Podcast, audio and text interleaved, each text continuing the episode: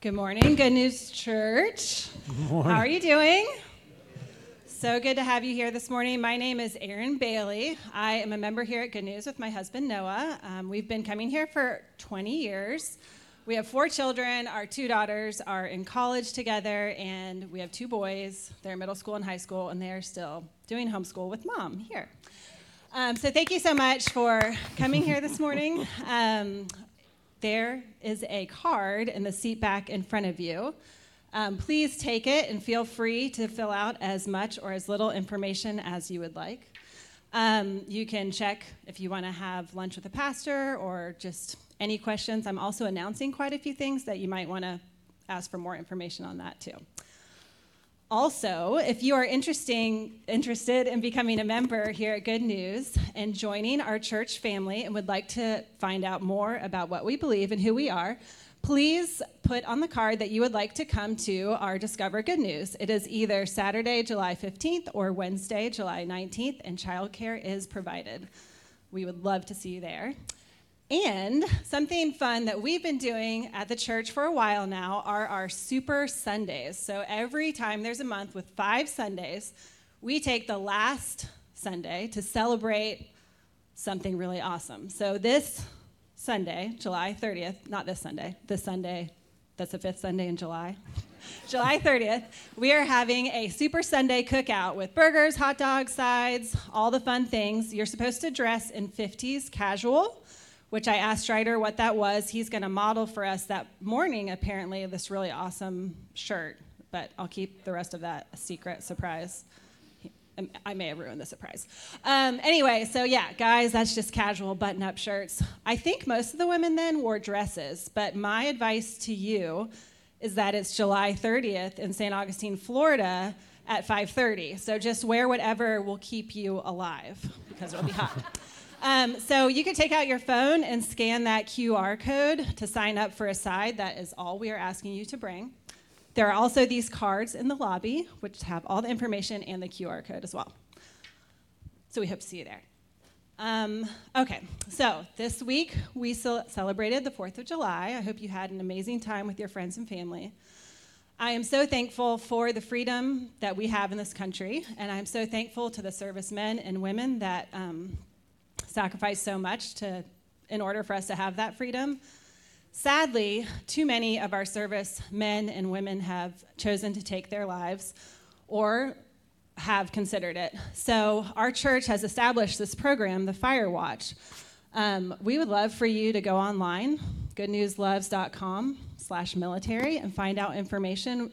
Uh, this program is offering a one hour training um, for you to come and just be aware of things to look for in the relationships that you have with um, veterans that you know. So it's a really awesome thing our church is doing, and I just really urge you to find out more information about that.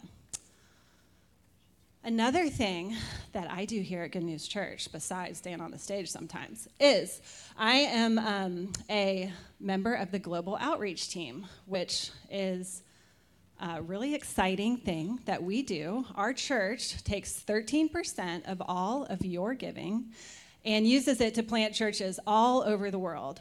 Um, so, over the last couple decades and more, um, our church has planted 165 churches in all different countries and here. Yes. It's really awesome. I'm super thankful to be a part of that. Um, so this year, our family of six took the trip of a lifetime. We might be losing one of our daughters soon to marriage, so we thought it was our last our last time. No, that's actually not a loss. It's a gain of a wonderful son-in-law. um, anyway, so we took our family on this trip. We met the Plumley family in Israel, um, and we do not have any churches planted in Israel yet, but I just wanted to talk about us going there because it was so awesome. And Dean and Amy and their family were able to take us to different places and show us um, places where Jesus walked. And it was just really awesome to be there and see these mountains and think about David, you know, writing in Psalms about, you know, where does his help come from? It comes from the mountains and seeing that and just, anyway, if it's not on your bucket list, you should maybe put it there. So after we left Israel, we headed to Greece, just our family, and it was an amazing trip. We love Greece. Noah and I had gone with Travis and Kanan a couple years ago um, to meet with church planners in Athens, and we were able to spend some time with those church planners again. Yodis on the left um, in the picture, Yodis and his wife Nopi. Yodis is our um, ministry partner for Greece. Good News Church has planted eight churches there. And his son, George, in the middle with his dog, um, he recently graduated seminary and is planning our most recent church in Athens in a place called Petrolona. So it was just so encouraging to hear from them, hear what's going on. In Athens, less than one third of the percent of the population are evangelical Christians. It's almost all Greek Orthodox or um, secular. So that was amazing. We got to attend a service at another church that we planted called Kypseli with Stephanos and Manon. We got the little headphones so we could understand what they were saying. And it was just such a beautiful thing to see the fellowship in the community and the love for Jesus and the love for each other in this place where it is really not easy to be a Christian. Um, as a matter of fact, it's technically illegal to share your faith with anyone under 18. Um, so that was amazing, and could please continue to pray for them. Then we headed to Italy and spent um, a week and a half there we have partnered with eight churches also in Italy. Um, and so we were able to visit Enrico, Isabella, and their son Danny in um, Bologna. We partnered with them in 2014. And now they are moving to Modena, which is where the really good balsamic vinegar is from. And they're going to plant a church there as well. After Bologna, we headed north to Verona, which um, Romeo and Juliet, you know, weren't actually real, but it is a beautiful city, and you can imagine, you know, what happened. But uh, we met with Danny and Alina. We partnered with them in 2019 to plant a church in Verona, which, right before COVID, I'm sure, as you know, Italy was a very um, locked down country for a long time, so they really struggled that first year or so. But it was such an amazing thing to go with them. We went to a Wednesday night church service.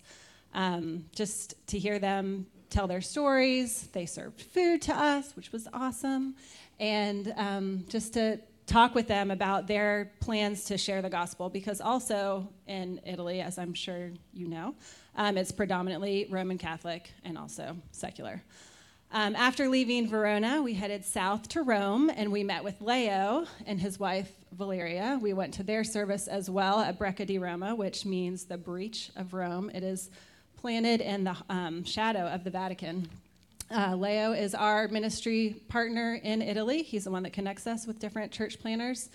Um, it was very encouraging to hear about the work they're doing as well. Um, I think for me, with all three of these countries, the thing that I was most overwhelmed with was the, the religiosity of the people there and how in every place, people are just working so hard to earn their way to heaven. And I was just so thankful for the gospel.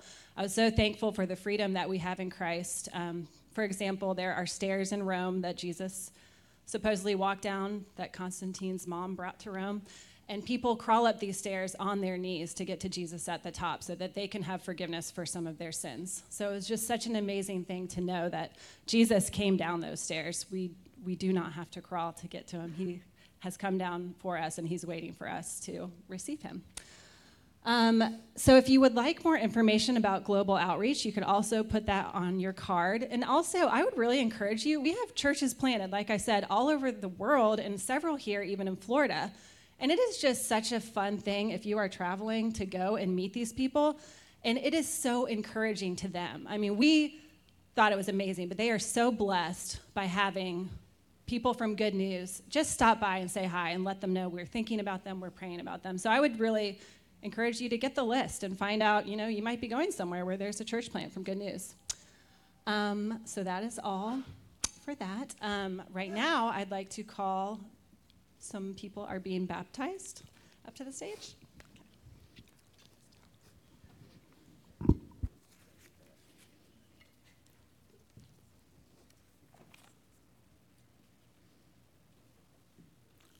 Come on, right up in the middle. In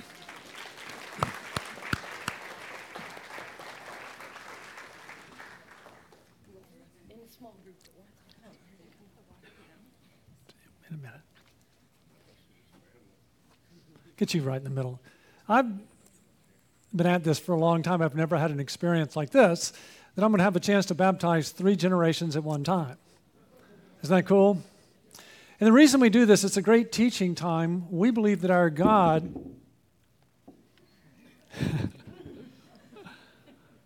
loves to work through families. Matter of fact, when the Philippian jailer said, Sirs, what must I do to be saved? They said, Believe in the Lord Jesus and you will be saved, you and your household. So we have Beth Roberts, who comes professing faith in Christ, and she's going to be baptized and join Good News. And then her daughter, Caitlin Taylor, married Adam, who comes professing her faith in Christ to be baptized and to join. And then their son, John uh, Donald Taylor, who's coming to be baptized as a covenant child. So that's pretty cool, huh? So, Beth and Caitlin, when we believe in Jesus Christ, He forgives all of our sins. And He gives us the Holy Spirit to give us the desire and power to follow Jesus. So, as the water is poured over your head, it really points to the fact that through your faith in Christ, your sins have been washed away and you've been forgiven. So, let me pray and then I'll baptize you. Lord, thanks for Beth. Thanks for Caitlin. Thank you for them being baptized together. And we pray as the water is poured over their heads that you would assure them that through faith we really are forgiven and empowered. And we pray this in Jesus' name. Amen. Beth, if we get you to step forward in the middle here. Beth, Roberts, I baptize you in the name of the Father and the Son and the Holy Spirit. Amen. Mm. And Caitlin, Taylor, I baptize you in the name of the Father and the Son and the Holy Spirit. Amen. And we rejoice with that. Oh, and John David, you're so blessed that God put you in a Christian family when your mom and dad want for you more than anything in all the world that you would know Christ too. And the reason we baptize children, we see that in the scriptures. We see in the Older Testament that Abraham had faith. And after he had faith, he received the sign of the covenant, which was circumcision. But his son was circumcised before he had faith because his child's greatest need was to be washed from his sins and needed the Holy Spirit to renew him. And, and we see the same in the New Testament. We see that Lydia comes to faith in Christ as an adult. So she has faith, and then she receives the sign, but her children were baptized as children. And Lydia was saying, I'm trusting in Jesus to save my children just like I'm trusting in him to save myself. So, so excited, John David, that God loved you so much, he put you in a Christian home whose mom and dad wants nothing more than for you to know Christ. So there are some questions for you, Adam and, and Caitlin. Do you acknowledge your son's need of the cleansing blood of Jesus Christ and the renewing grace of the Holy Spirit? I do. And do you claim God's covenant promises in his behalf? And do you look in faith to the Lord Jesus Christ uh, for his salvation as you do for your own? Do. And do you now res- unreservedly dedicate your son to God and promise in humble reliance upon divine grace that you will endeavor to set before him a godly example, that you will pray with him and for him, that you will teach him the truths of our faith, and that you will strive by all the means of God's appointment to bring him up in the discipline and instruction of the Lord. And, and God takes a child puts that child in a, in a family, and that family is a part of a wider family. So there's a question for you as a congregation do you, do you, as a congregation, undertake the responsibility of assisting these parents in the Christian nurture of this child? And if you do, would you rise to indicate that, please? Lord, thank you for John David for putting him in a Christian home and that family a part of a larger family. Lord, we pray as the water is poured over his head that your Holy Spirit would begin to work in his heart, bringing him to saving faith in you. And we pray this in Jesus' name. Amen. You may be seated. He looks really happy there, so I think I'll just leave him there. So, John, D- Donald, Taylor, I baptize you in the name of the Father and the Son and the Holy Spirit. Amen. now, sometimes people say he won't remember this. That's probably true. But here's a letter. On the day he puts his faith in Christ, a day for him to open up and read and, and realize that what God had promised on this day had become true in his life, that he'd come to know Christ. There's also a letter for you to remember your own responsibilities to raise him. So, so thankful to, to be a part of this special day in your life. Now they come to join, and we have some other, two, a couple other people are coming to join with them. So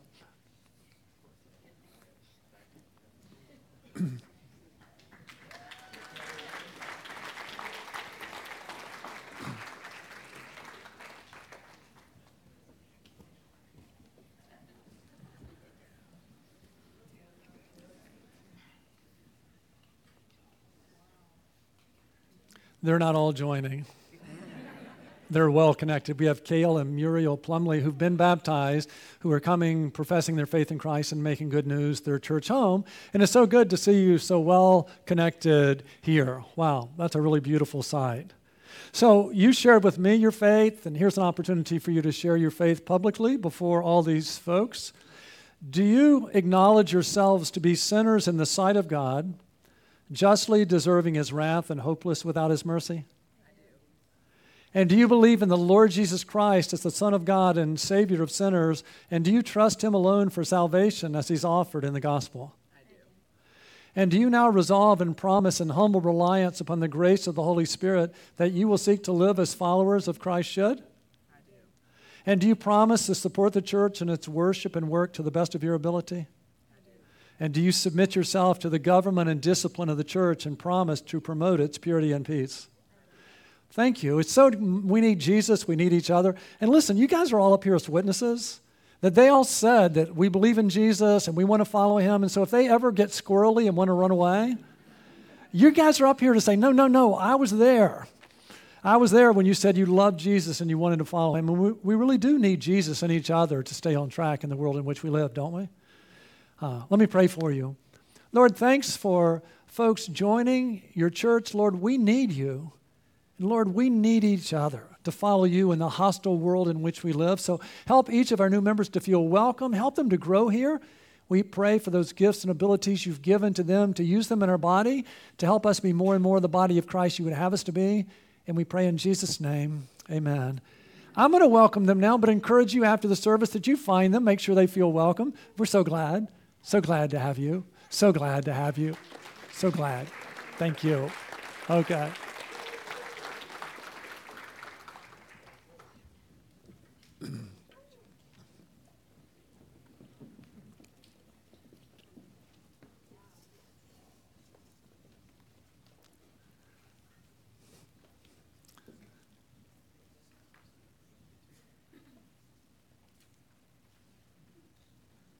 I love that. Believe in the Lord Jesus and you will be saved, you and your household. We read in the Bible, and one of the places we find boring are all the genealogies, right? Where the genealogy should be one of the most fascinating thing in the Bible for us as we see the faith passed on from generation to generation to generation. How cool it was to have three generations up here today. Um, we rejoice this week at seeing one person put their faith in Christ. We rejoice in that. And before we open God's Word, let me, let me pray. Lord, we're thankful to hear the stories of, of churches planted around the world. We're a part of a big, big family. And we pray in all of those churches today as they worship you that, that believers would be encouraged and lost people would hear the gospel and be won to you. Lord, our hearts are broken for so many military men and women who've served so much and and struggle so much. So, Lord, help us. Help us to be a church that offers hope to people that, that really are struggling. And Lord, thank you for so many who sacrifice so much for the freedoms that we have in our country. Lord, we're a needy people, and you know our needs, and we pray that you would meet our needs. Lord, as we open up your word today, we pray that you would teach us. For we pray in Jesus' name, amen. If you weren't here last week, we're, we're really glad you're here. We started a, a new study this last week called Second Timothy. If you have your Bible, won't you turn there with me, Second Timothy?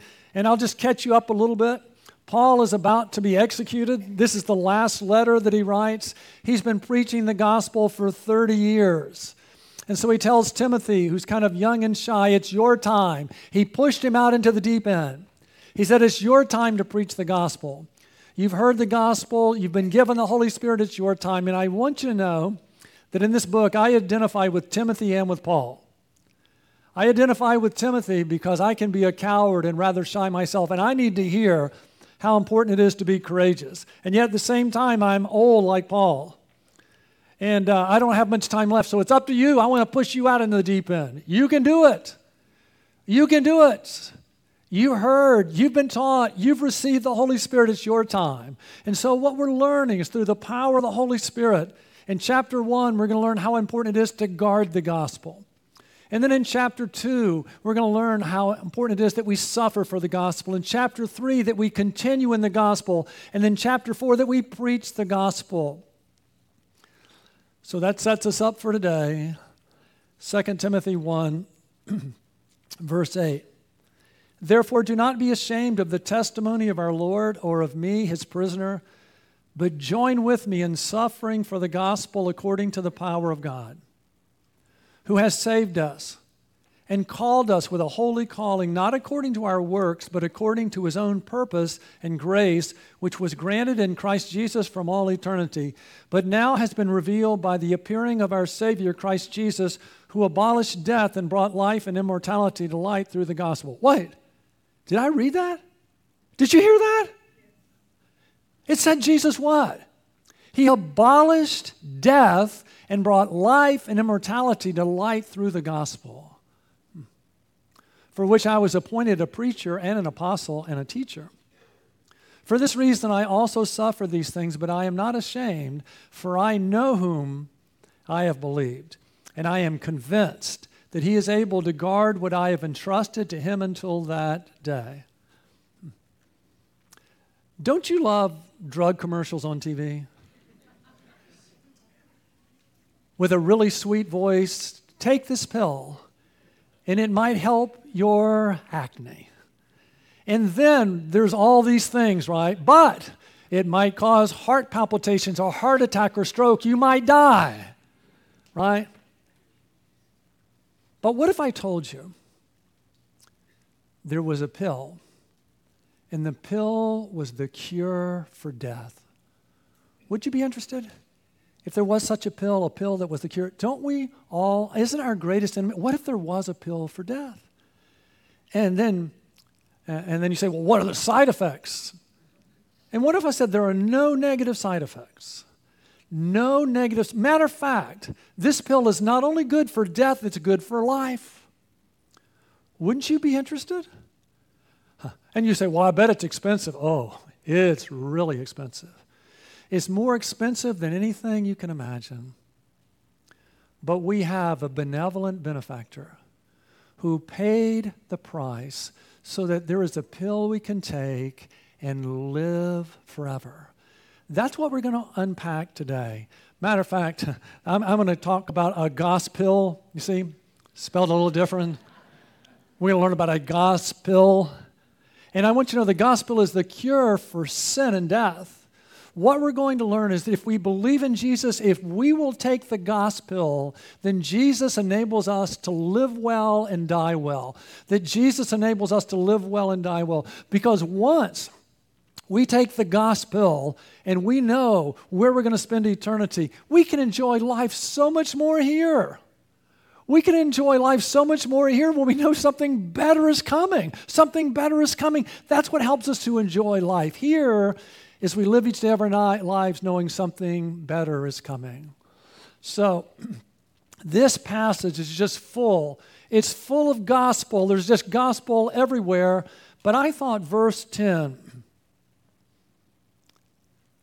is so amazing that that's where we need to spend our time. But now has been revealed by the appearing of our Savior Christ Jesus, who abolished death did you know that death has been abolished and brought life and immortality to light through the gospel? What is the good news? The good news is that Jesus has abolished death and there's a cure for death and we can live forever. Who ever heard such good news? Now, the word gospel means good news, but it contains some bad news. And, and if we're going to really appreciate the good news, we must understand the bad news. And the bad news is we have a problem it's sin and death. Sin and death. And it's important that we understand that sin and death are connected. That death is the penalty for sin. If there had been no sin, there would never have been death. And so we're going to learn today there's three kinds of death there's spiritual death, there's physical death. That's what we often think about when we hear about death. There's physical death, and then there's eternal death. And all three are the result of sin. You ever wonder why we weep when someone dies? You know why? Because death is not the way things were meant to be. We remember and we long for the time when there was no death, and there was a time there was, was no death, and there will be a time in the future where there will be no more death. Let me show you. In, in Genesis chapter 2, verse 7, then the Lord God formed man of dust from the ground and breathed into his nostrils of the breath of life, and man became a living being. I'm so thankful to be a Christian, aren't you? We're surrounded by people who think they've come from nothing and are headed for nothing, but we believe there is a God who took dust and fashioned it and breathed into man, and man became a living being. And I want you to understand there's two parts to us. We, were, we are spirit and body. Spirit and body, our bodies are part of who we are. God made us body and spirit. The story continues in verse 15. Then the Lord God took the man and put him into the Garden of Eden to cultivate and keep it. Listen, God works. And did you know God made us to work? Did you know that? God made us in his image to work. Work's a good thing. We're made to work. The Lord God commanded him, saying, From any tree of the garden you may eat freely, but from the tree of knowledge of good and evil you shall not eat from it you shall not eat, for in the day you eat from it, you will surely die. So God made us body and spirit. And listen, our hearts long for a person and a place. A per- and do you know in the beginning there was a person and a place? That God walked with our first parents on earth. God walked. We were made for a person and we longed for a place. There was paradise on earth. So God walked with our first parents on earth and there was no doubt that it was so good. And there were, it was all yeses. All yeses and only one no, right? You can eat from anything. You can do anything, but there's one no. And God said, The day you eat from the tree, you'll surely die. So man could live forever if he kept one commandment. You know how the story goes. You get to chapter 3, and, and Satan, disguised as a serpent, comes to Eve. And the first thing he says is, Has God said? The first thing Satan does is he questions God's word. Did God really say? Isn't the same true today? I mean, you don't believe the Bible, do you? I mean, it was written by people a long time ago. Has God really said? And the second thing that he did was he questioned God's goodness. God is against fun. Are you kidding me? It was all yeses. It was paradise, and man walked with God in paradise. And Satan says, God wants to keep you from having, go ahead and eat. Go ahead. You'll have fun and you won't die. So Eve and Adam took and they ate. So the question before you is, did they die? You guys there, did they die? Yes, they died. Thank you, because God said what? The day you eat from it, you will surely die, right? Uh, you see, they died spiritually because uh, spiritual death is a separation from God. And before this, they had walked with God. Now they were afraid of God. Let me show you in chapter 3, verse 8. Then they heard the sound of the Lord God walking in the garden in the cool of the day. And the man and his wife hid themselves from the presence of the Lord God among the trees of the garden. They had walked with God, they had had fellowship with God, but now, because they had died spiritually, they were separated from God and they hid from God, and we have been hiding from God ever since. Oh, in Ephesians 2, verse 1, listen to this spiritual death, and you were what? Dead in your trespasses and sins Sin brings death, spiritual death, a separation from God, so that we're unable to, to save ourselves. So the moment Adam and Eve sinned, they died spiritually. The moment they sinned, physical death, physical death began to happen. Sickness came into the world, and suffering and death. And so all of us since Adam and Eve have, have experienced physical death. And Physical death is the separation of our body and spirit from one another. Death in the Bible is always separation. Spiritual death is, is the separation from God. Physical death is when our bodies and spirits are separated. Um, then there's the third kind of death, which is eternal death, which is the worst death, which is separation from God and from all good things forever. That's what hell is in Second Thessalonians chapter 1 verse 9 these will pay the penalty of eternal destruction away from the presence of the Lord and from the glory of his power. Oh, I talk to people often. They say, Well, you know, Smiley, the, the weather will be better in heaven, but the company will be better in hell. And say, No, no. Hell is separation from God and from all good things. In this life, we all get to enjoy the beauty of God's creation and family and friends and food. But listen, hell will be not only separation from God, but from all good things. Um, in Revelation 21,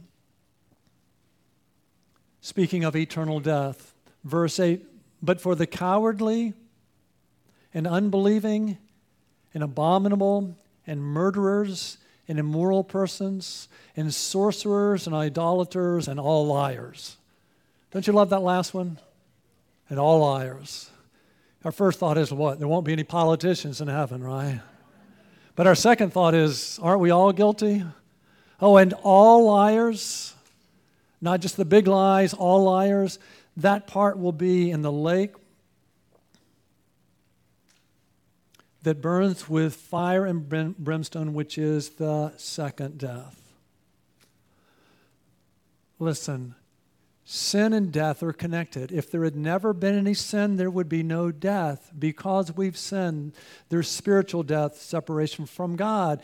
There's physical death when our bodies and spirits are separated from one another. And then there's eternal death because we've all committed crime after crime against God, God says what we deserve is eternal death, the second death, which is separation from God and from all good things forever. That's the bad news. Oh. And once we understand that sin and death are connected, back to our verse. But now has been revealed by the appearing of our Savior, Christ Jesus. Do you know who He is? Do you know who Jesus is? Jesus is God the Son who put on flesh and came to earth. He's God made man. And do you know why he came? He came to abolish death. He came to bring life and immortality to all who believe. The appearing of our Savior Christ Jesus, who abolished death and brought life and immortality to light through the gospel. Well, how did he do that? He put on flesh, came to earth, lived a perfect life, and then he died on the cross for our sins. Let me show you that in 1 Corinthians 15. Look at this verse very carefully. For I delivered to you as of first importance. You're in school, you hear it's of first importance, what do you know? You need to know this, right? So, what's of first importance? For I delivered you as of first importance what I also received that Christ died for our sins according to the scriptures. People tell me all the time, well, all religions teach the same thing. Really? What do they teach? Be good. No, no. The center of the Christian faith, the center of the gospel is that Christ died for our sins. Um, you see, sin and death are connected.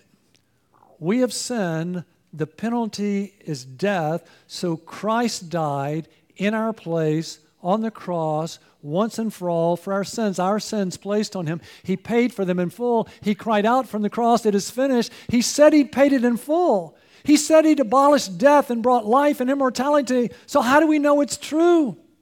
How do we know what he said it's true, that it's been paid? Here's how Christ died for our sins according to the scriptures, and then he was buried, and then he was raised on the third day according to the scriptures. Death is the penalty for sin, and the proof that Jesus had paid the penalty for our sins in full is he walked out, proving he had conquered sin and death. And we say, well, how do we know that? Well, After he rose, he appeared to Cephas. He, he appeared to Peter, changed his life.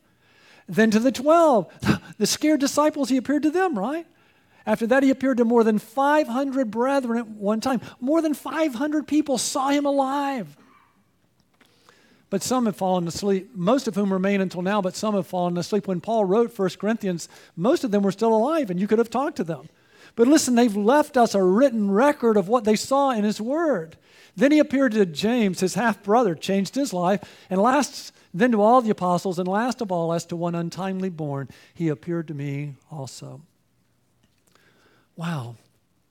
So Jesus came to provide a cure for sin and death. He paid for, our sins in full. He rose and he offers us the greatest gift ever. He offers to save us from our sins. He offers to save us for forgiveness, for life, for immortality, and he offers to us eternal life as a free gift. Listen, the gospel is free, and we receive this gift by faith. In John 3:16, Jesus makes it so clear. Would you read this would you read this verse with me? Let's read it together, okay? For God so loved the world that he gave his only begotten son that whoever believes in him shall not perish but have eternal life. Don't you love this verse? It's not just that God loved the world, he what? He so loved the world Oh, that he gave his son to live and die so that death might be abolished and we might have life and immortality. So, who does Jesus say? Who does Jesus say has eternal life? Who? Those who believe, right? Do you? Well, well what does it mean to believe? Doesn't, doesn't everybody believe in Jesus? Listen, saving faith is really simple. It's as simple as ABC, where we admit and believe and commit. And I want you to know what this verse says that if we don't believe in Christ, we're going to perish. But if we believe in Jesus, we're going to live forever. So it's so important to understand saving faith.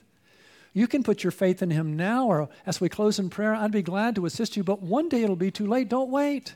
It starts when we admit, Jesus, I've told lies. I, have sinned. Uh, I've sinned against you. I'm sorry. Won't you? And then, Jesus, I believe. You died on the cross in my place for my sins and rose. And then we commit to Jesus as Savior and Lord. Jesus, come in and be my Savior and forgive me. And give me eternal life. Won't you do that? I want you to be Lord of my life and help me be the person you want me to be. Oh. And Jesus says that if we would believe in him, that we would not perish but have eternal life. So in our lives, he's abolished death and given us life and immortality. And that's the gospel back in verse 10.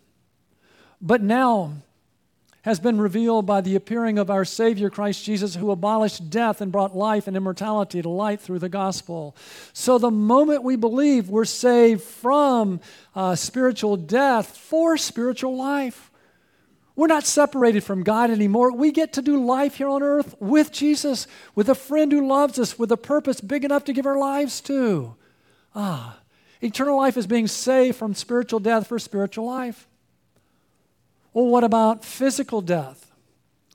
That when we believe in Jesus, the Bible says the sting of death has been removed because death is the penalty for sin, and since sin has been paid for, the sting has been taken away that we don't need to fear physical death, and one day soon Jesus will do away with physical death.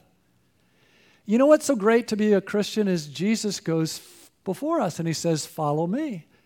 And in Good News, we love to talk about how Jesus is our model for life and for ministry. But have you ever thought that Jesus is our model for death?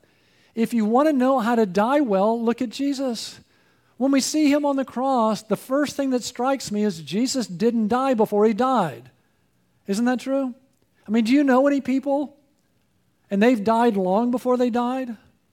But Jesus on the cross, he's still ministering to others. He says, John, take care of mom. Mom, don't worry, John will take care of you. He's still serving others. He turns to the thief on the cross next to him, what? And says, What? Today you'll be with me in paradise. He's winning people to faith in Christ, even as he's dying on the cross for our sins. Don't you want to be like that? Don't die before you die. Oh, but do you hear what he said today? You'll be with me in paradise. Jesus knew that as awful as the cross was, he could endure it because in just a few moments he would be in paradise, right? Remember his last words? His last words were what? Into your hands I commit my. Didn't he show us how to die? Didn't he? Jesus showed us how to live well. Didn't he show us how to die well too? Isn't that what the Apostle Paul means when he wrote in 2 Corinthians chapter 5? Therefore, always being of good courage, and knowing that while we were at home in the body, we're absent from the Lord, for we walk by faith, not by sight. You see, God made us body and spirit, and, uh, and He made us to do life and eternity with God. And in this life, we're at home in our bodies, but we're absent from the physical presence of the Lord. We're walking by faith. Well, what happens when a Christian dies? For we walk by faith, not by sight. We are of good courage, I say, and prefer rather to be absent from the body and to be at home with the Lord. Those loved ones that we know that have died, yes, their body is here, but, but listen, they're with the Lord. They're walking by sight and not by faith. So when we believe in Jesus, Listen, we're saved from spiritual death to do life with Jesus now and forever. We're saved from the sting of death, and one day soon, Jesus is coming back, and there will be no more physical death. We're saved from eternal death for eternal life. You ever heard um, born once, what? Die twice, right? That if you're only born once, you're going to die twice. You're going to die physically and eternally, right? But listen, if you're born, what? If you're born twice, you only die once. Oh, let me share with you what is coming. In Revelation 21, verse 1 Then I saw a new heaven and a new earth, for the first heaven and the first earth passed away, and there is no longer any sea. Ask any surfer what their worst verse in the Bible is. I still believe sea is where evil is, you know, and so there won't be any evil. There's got to be waves on the new earth. And I heard an amen. And I saw the holy city, New Jerusalem, coming down out of heaven from God, made ready as a bride adorned for her husband. And I heard a loud voice from the throne saying, Behold, the tabernacle of God is among men, and he will dwell among them, and they shall be his people, and God himself will be among them. Uh, Heaven is where God dwells. And did you know that heaven is coming to earth? Uh, heaven is coming to earth. And, and when heaven comes to earth, our bodies are going to be raised up. We're going to be whole. We're going to be perfect in body and spirit. And we're going to spend eternity on a new earth. Once again, the person, Jesus, and the place, paradise on earth. And what's it going to be like? And he will wipe away every tear from their eyes. Oh, wouldn't you love to live on earth? With no tears. One day it'll be true. Will you be there? And there will no longer be any death. Wouldn't you love to live on earth where no one dies? Listen, I hate death. I have done so many funerals, and I so look forward to the death when no one, or the day when no one dies. Listen, there's, there's no more death. There will no longer be any mourning or crying or pain. The first things have passed away. Wouldn't you love no more domestic violence and no more rape and no more racism, no more suffering? And he who sits on this throne said, Behold, I am making all things new. Uh, when Jesus comes back, he's going to make it like it was in the beginning. Once again, we will do life with God, person and a place on earth. He's going to make all things new. Everything beautiful about earth will be there, and everything sad and broken will suddenly become untrue. And he said, Right, for these words are faithful and true. Then he said to me, It is done. I am the Alpha and the Omega, the beginning and the end. Here's the good part I will give to the one who thirsts from the spring of the water of life without cost. The gospel is free for us. Listen, the opportunity to live forever is free for us because Jesus paid the penalty on the cross for us.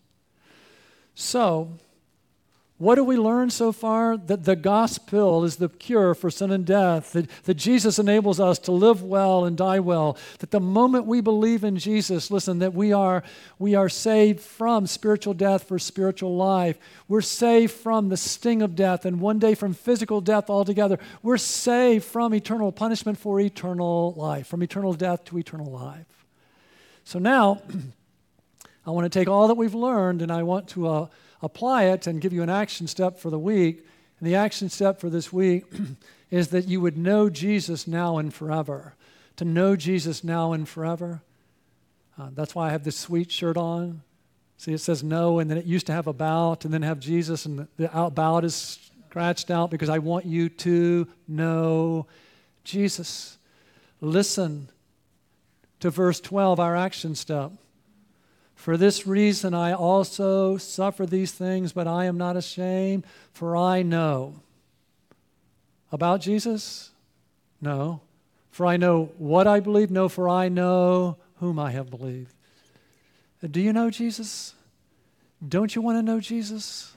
For I know whom I have believed, and I am convinced that he's able to guard what I have entrusted to him until that day. He says, Man, I know Jesus. And I know that he's promised to be with me every step of the way. And I know that he will get me safely home. I've entrusted my life and eternity to him, and I know he'll get me safely home. Do you? So, listen, to know Jesus, what we need to do is to take a gospel every day, a gospel every day. Listen, the gospel is so incredible that we have to tell it to ourselves every day. There is a cure for death, there is a cure for sin and death. I know the one who is the cure. The most important habit, that any of us can ever develop is to preach the gospel to ourselves daily, to take a gospel every day. What if this week we began each day with that gospel? For this reason, I also suffer these things, but I'm not ashamed, for I know Jesus. I know whom I believed, and I'm convinced that He's able to guard what I've entrusted to Him until that day. Oh. Jesus, I'm so thankful that you saved me. I'm so thankful I have eternal life. I'm so thankful you'll be with me every step of the way. I'm so thankful to know the best is yet to come. Verse 10 who abolished death and brought life and immortality to light through the gospel. Jesus, thank you. Thank you that you have saved me from spiritual death to spiritual life. I get to do life with you. Thank you. Thank you for freeing me from physical death. I'm going to live forever. Thank you for freeing me from eternal death for eternal life. And before you leave the house, after you take the gospel, look in the mirror, will you? And make sure the gospel hits your face. Really? I mean, if there are people on earth and some believe there's a cure for death and some don't, shouldn't you see the difference? Shouldn't you? Shouldn't people be able to tell you took the gospel? I know I've shared with you before, but it's so good. Spurgeon says, when you talk about heaven, your face should show it. I mean, if you're headed to heaven, your face should show it, right? He says you should smile, you should be thankful. People should see. And you do remember what else he said. He said, But when you talk about hell, your everyday face will do. I mean, imagine what would happen if we woke up each day and took a gospel and then we told our face. And then we went out into the land of the dying, knowing there was a cure for death. One of the best ways to know Jesus is to share him with others. So after you take the gospel, ask the Lord for an opportunity every day to, to share the gospel with others. Because we have the cure for death and we live in the land of the dying. You can see it in people's faces all around you. Don't you see people so lacking in hope?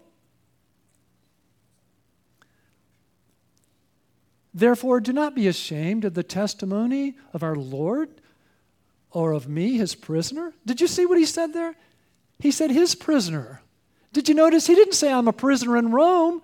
He said, I've been captured by the love of Christ. Have you? Oh, I love in 2 Corinthians chapter 5. Here's what happened in Paul's life. Um, for the love of Christ controls us. He met Jesus, have you?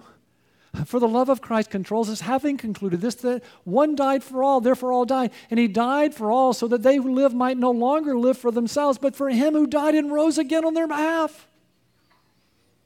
Wow. We live in the land of the dying, don't we? And we have the cure for death. Let's offer the gospel to others daily, right? Oh.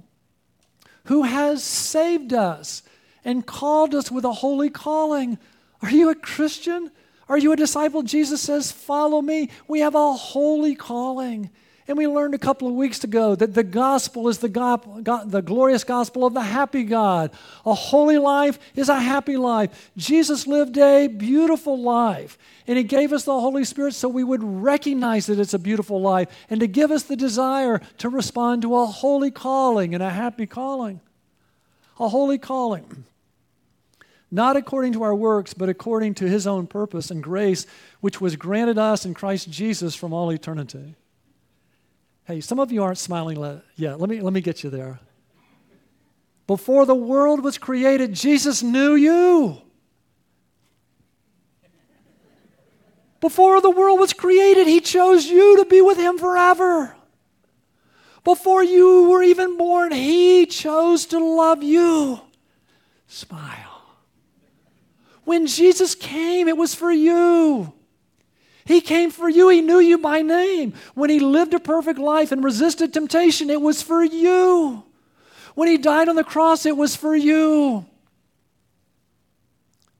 When he rose, it was for you. He arranged your whole life and he loved you so much, he sent someone to share the gospel with you. And he sent the Holy Spirit to raise you from the dead so that you could hear his call and respond. Smile. He called you so you could do life and eternity together. He called you because He has a purpose for your life every day here on earth, big enough to give your life to. Oh, in John 15,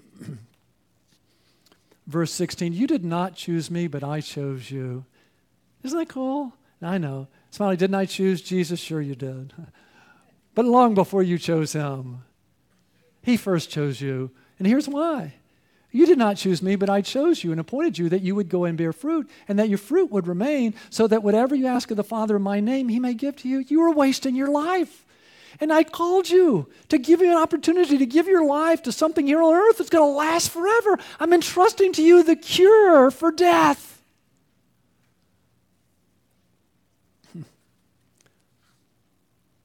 for which I was appointed a preacher and an apostle and a teacher. So he gives us the cure and, and, and, he wants us to go and share it with others. Oh, I, I love what the Apostle Paul said. The reason he loved to share the gospel is because it was the cure for death, and all of us have a fatal disease.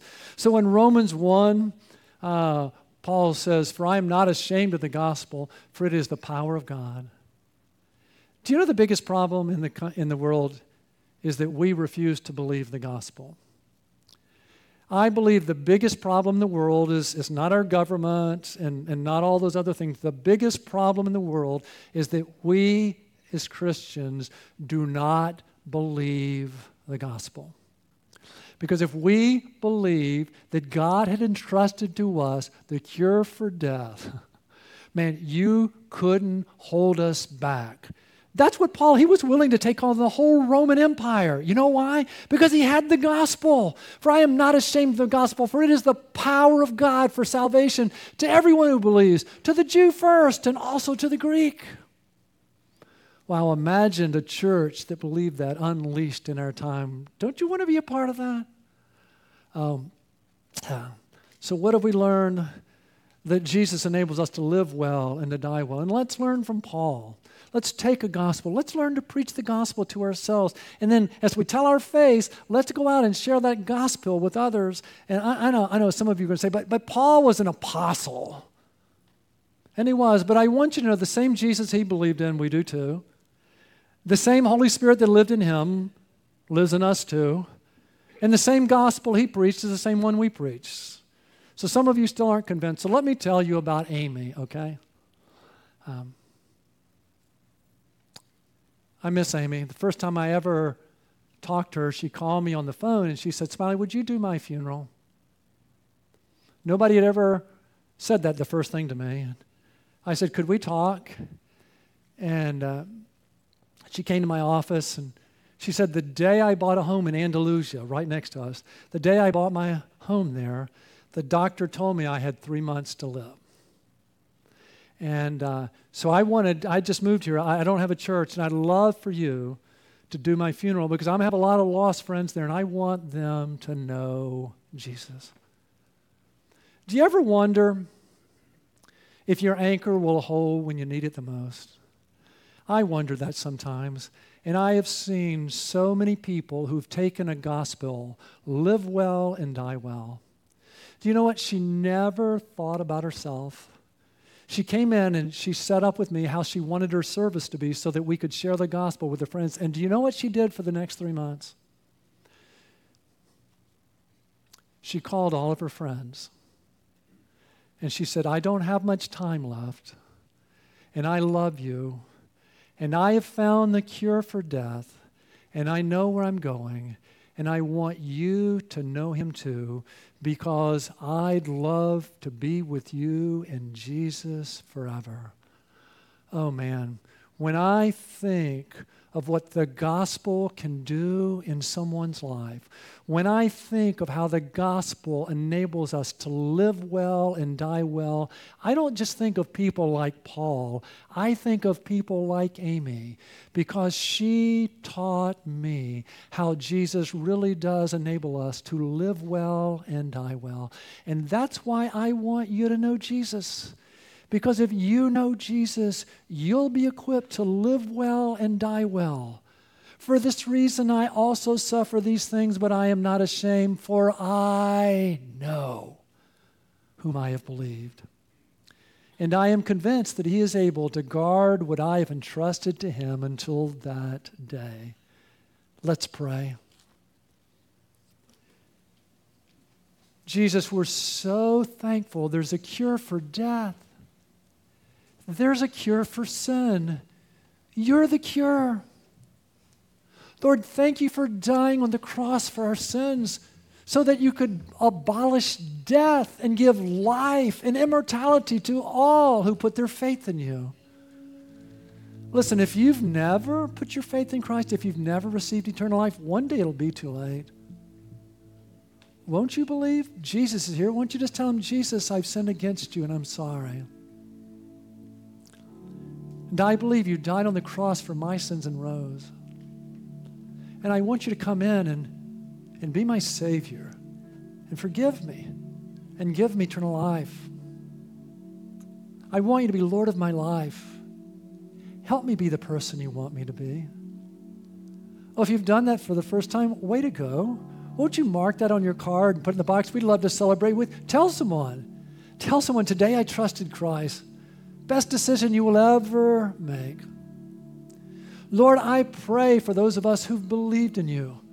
Holy Spirit, help us to believe the gospel. Help us to believe that Jesus is the cure for death.